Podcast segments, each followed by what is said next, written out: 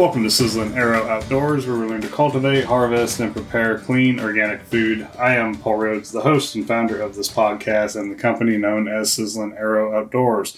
Well, thank you for joining us today. I hope everyone's having a great weekend. I know um, I am. It's been a busy weekend, and uh, it's pretty pretty hot here in North Carolina. We had a little bit of a cold spell, but um, it's back to normal August weather. But you know, can't complain any. It, it's still a nice day, and got a little bit of rain a couple days ago, so uh, all is good in the neighborhood.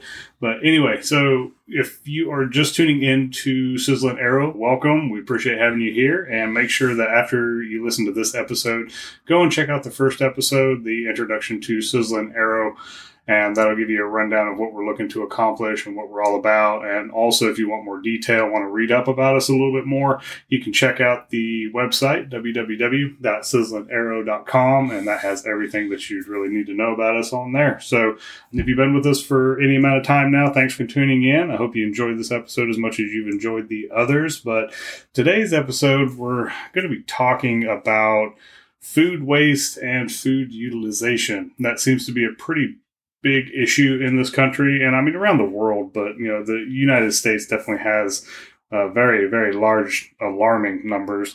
And honestly, we could probably, if we do things correctly, if everyone does their part, we can cut down on the I get I, I don't know what maybe the mass hysteria of needing to produce more and more and more food because if we're not wasting as much, we don't need to produce as much, and then we can focus more on quality and not quantity. But we we all have to pitch in and do our part on that if we want to see that happen. But uh, some statistics on food waste in the United States is let's see. So pretty much they did a uh, USDA did a survey or research on the food waste in the country back in 2010, I couldn't seem to find anything that was uh, newer, uh, at least not from the USDA. I, you know, there's other write-ups out there that kind of cover food waste, but they all kind of point back to the USDA.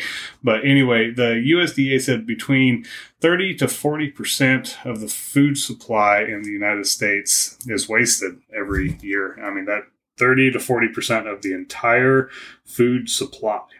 That, that's that's ridiculous. I mean, that's crazy. I didn't even know until I started reading this that there was so so much. I knew it was high, but that that's that's a lot. They performed an economic research service uh, which showed 31% of food loss at the retail and consumer levels. So their 31% is just for grocery stores, I don't even know if they're counting restaurants. I think they're just counting grocery stores and household waste. That's not including the farm waste, the big corporate ag waste. So these numbers are probably a little bit higher than what they're showing here. But with we're just going to go with the numbers we have here. So the 31% food loss on the retail and consumer levels, that corresponds to approximately 133 billion pounds of food in one year. That wow, that's crazy.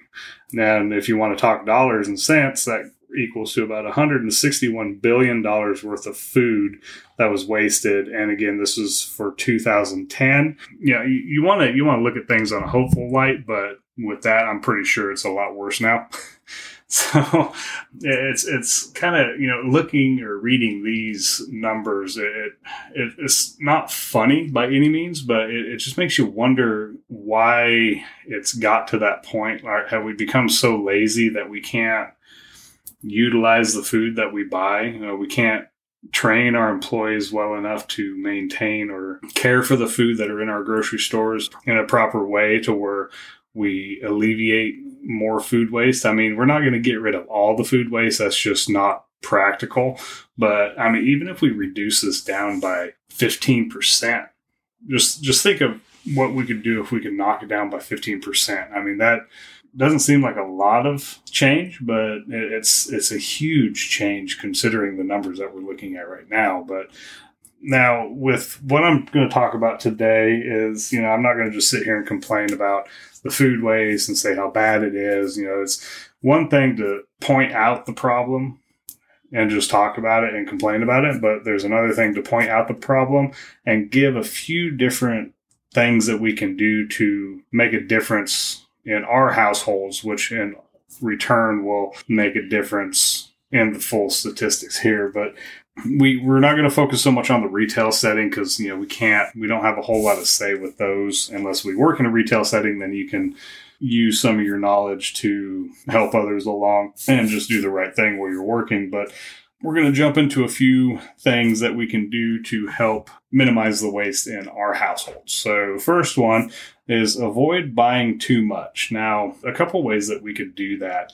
If you shop once a week, you can maybe add another shopping day during the week. So, let's say if you go out and shop, like I shop on Sunday for the week, but I generally try to hold the perishables, you know, like um, fresh fish, meat, berries. You know, I, I try to just buy those for a couple days ahead of time. So I usually do Sunday and then I go back and I do another shop on Wednesday.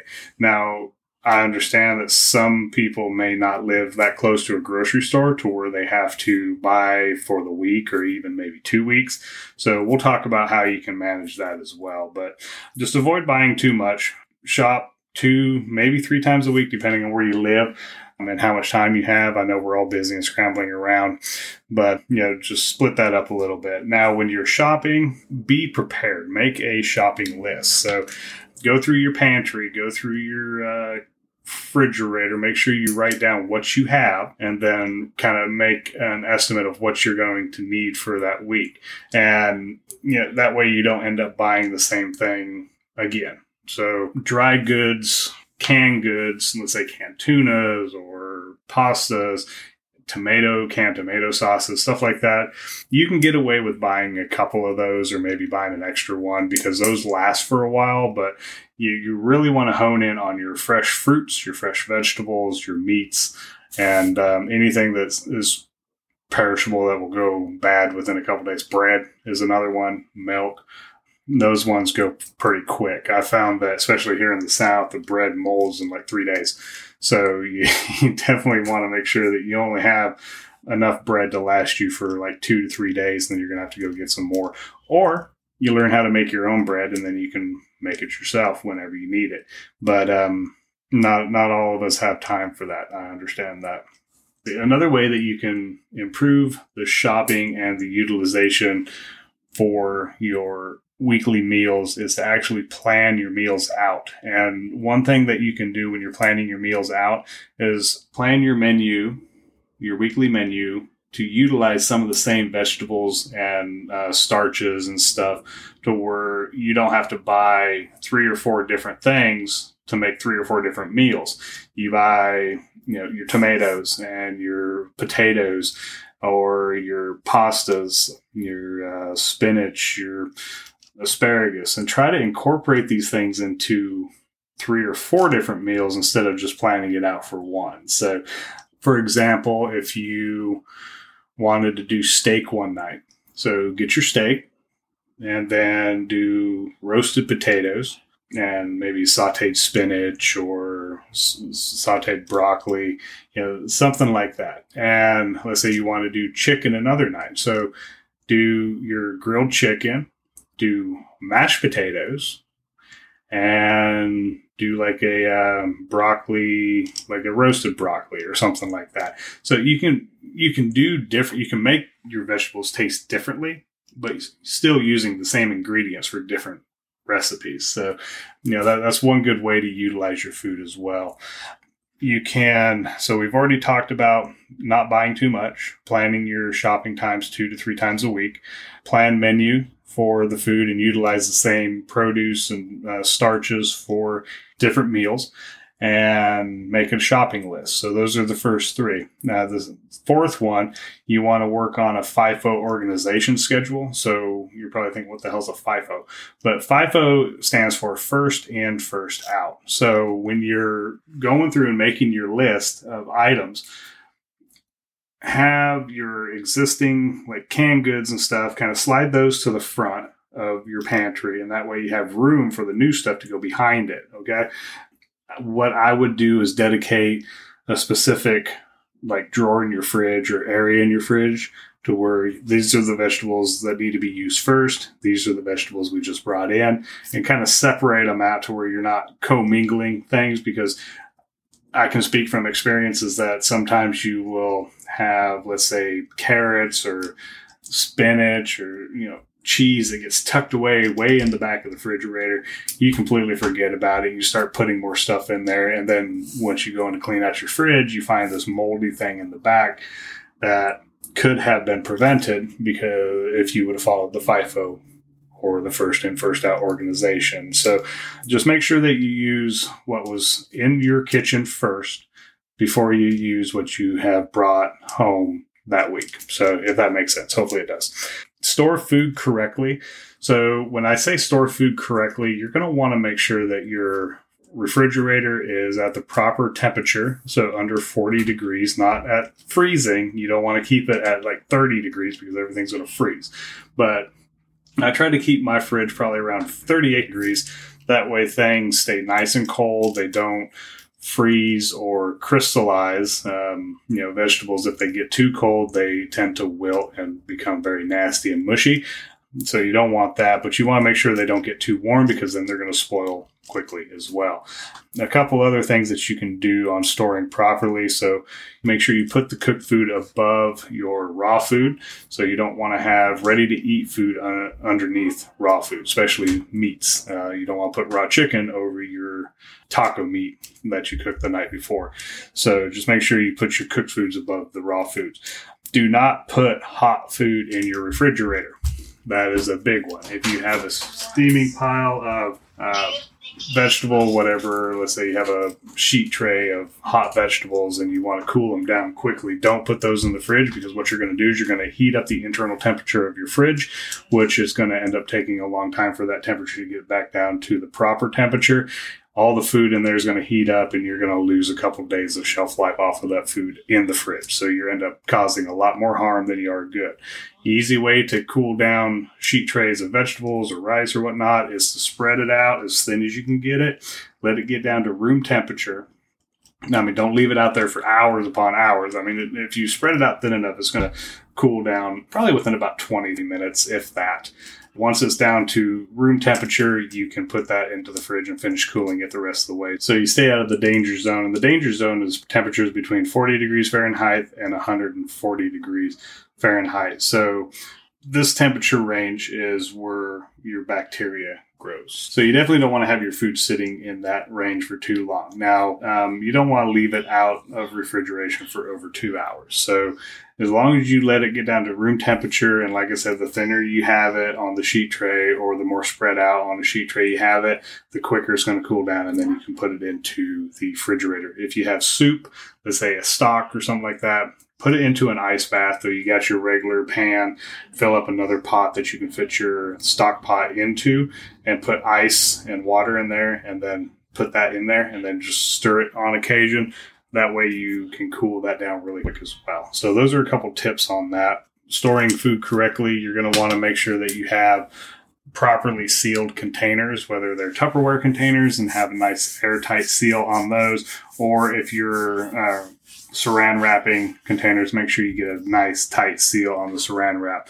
One thing that you can do if you're wrapping up sheet trays, let's say you cook for a big group, you can get your saran wrap underneath the sheet tray, flip the saran wrap over, and then just kind of cover the entire thing instead of just covering the top. That way you have an ensured nice tight seal. And I mean, you can flip that thing up and down and you're not going to lose any of the food. It's not going to come apart. So because you got the whole entire sheet tray wrapped up. So make sure that you have a nice tight seal on um, your holding containers that you have in the fridge. Uh, so okay, so another thing that you can do, so that was storing food correctly.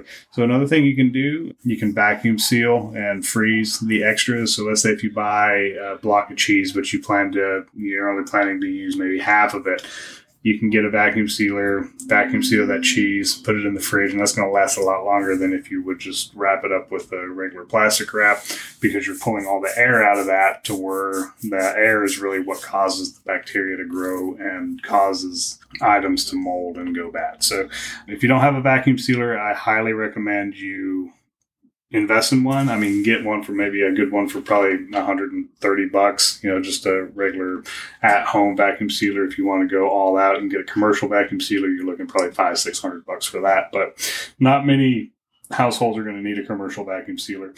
Uh, another thing that we can do to ensure that we are utilizing our food properly and not throwing as much away is make sure that you eat your leftovers. If you cook a large meal, my recommendation, because I don't necessarily like to eat leftovers more than once. So I try not to cook like big pots of lasagna and say, oh, I'm going to eat this for the next week. And it never happens. So, you know, don't fool yourself, don't kid yourself, or let's just bluntly say, don't lie to yourself. If you're not going to eat the leftovers, don't cook enough to make a huge pot of it. So if you are going to make lasagna for the family, make enough for that night, and maybe just a couple for the next day for lunch. Uh, that's usually what I do. Is I cook enough food to where I have the meal for that evening, and then I've got enough to take to work for lunch, and then I'm done with that, and I can move on to something else. So I know not everyone's going to be like me. Maybe some people can eat leftovers all week long awesome, great for you. But you know, just make sure that you are going to eat what you cook and uh, don't throw that out. So just make sure you're disciplined and you eat your leftovers. One thing you can do if you have vegetables, let's say carrots or celery, that are starting to not look as good as they should be, you know, they're not molding and black and slimy and all that crap, but, you know, they're not looking good enough to put in a salad. You can make um, stocks and broths and stuff like that, soups, uh, blend them up and make purees or, you know, thing. If you cook them, they're not going to be as bad. as, you know, don't let them get to the like I said the black slimy stage because then they're useless. You'll probably want to use those for compost and scraps. So that's the next and last thing that I'm going to say is that you can use your food for compost if you have a garden in the back. That's a great way to utilize leftover scraps and you know feed your garden and just make kind of do the full life cycle, if you would. You know, you, you utilize it, you put it in the ground, it grows more fruits and vegetables, and it's just a nice little round cycle. And if you don't have a garden and you don't want to have a garden, that's that's cool. But um, you can talk to your neighbors. Maybe somebody has in your neighborhood a garden and they would love to take the scraps from you. You know, just throw them in a bucket, you know, give them to them every week or something like that, and they can utilize them in their compost pile. And I think some towns have compost programs and stuff like that that they'll take the scraps for you as well. So, uh, great ways to put our scraps, coffee grounds, eggshells, vegetable tops, stuff that we're not going to use into um, putting them into good use instead of just throwing them in the landfill and going to waste. So, and let me see, there's one other thing that I wanted to say, and it's not coming to my mind right now. Oh, yeah, bread. So I mentioned bread, that bread is one of the top offenders of food waste because it molds so quickly, especially in the South. But if you have stale bread, don't throw that away make use of that. You can use it for breadcrumbs. So instead of buying breadcrumbs at the store, you can utilize your stale bread and make breadcrumbs out of that. And also, stale bread makes a great bread pudding. As long as it's not moldy, you can make a great bread pudding or a stuffing. So if you like stuffing, everyone likes stuffing. At least I don't know anybody that doesn't like stuffing. You can make a great stuffing. It doesn't need to be just in Thanksgiving. You can do that anytime and bread puddings. love bread puddings, white chocolate bread puddings, cinnamon bread puddings, peach bread pudding, whatever kind of bread pudding. And you know, if you if you want a recipe for bread pudding, shoot me an email, sign up for a membership, and I'll get you one. All right, well, that's really all I got for you guys today on proper food utilization and minimizing our food waste. And you know, hopefully this was helpful to somebody out there. I know it's it's a struggle for all of us, and you know we all throw food away. I am no exception. I throw food away too, but the more that we are aware of what we're doing and the more we know on how to avoid throwing these foods away or at least utilizing them in a positive way, uh, the better off we're all going to be. And then maybe, just maybe, if we all start taking a little part and a few more steps to ensuring that we're not throwing away as much food as we have been, not be part of the statistic of 31%, we can start focusing more on quality food instead of the quantity of food.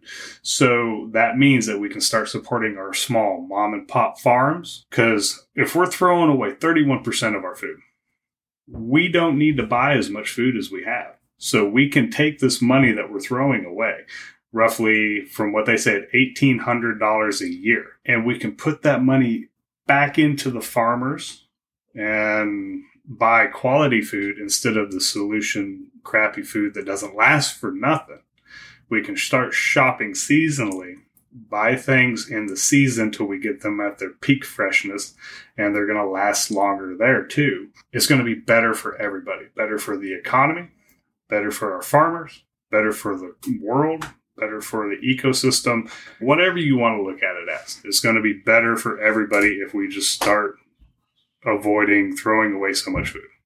But I'm going to leave you guys with that. Thank you for listening. I appreciate y'all tuning in. Make sure you check us out on the socials Instagram, Facebook, YouTube. Um, check out the website, www.sizzlingarrow.com. And of course, if you like this episode, make sure you leave us a five star rating. And we'd love to hear what you guys think about the podcast. So leave us a review as well. Still looking to get some of those coming in. But again, thank you guys for listening. We really appreciate y'all. And I hope you have a great rest of the weekend and tune in for the next episode, which will be the third week of this month, and it'll be another just for thought episode. And we have a couple cool uh, interviews coming down the pipes for you as well. So, thanks again, guys, and y'all take care. And in the meantime, get outdoors, get in the kitchen, and make things happen, and stop wasting so much food. All right, y'all, take care.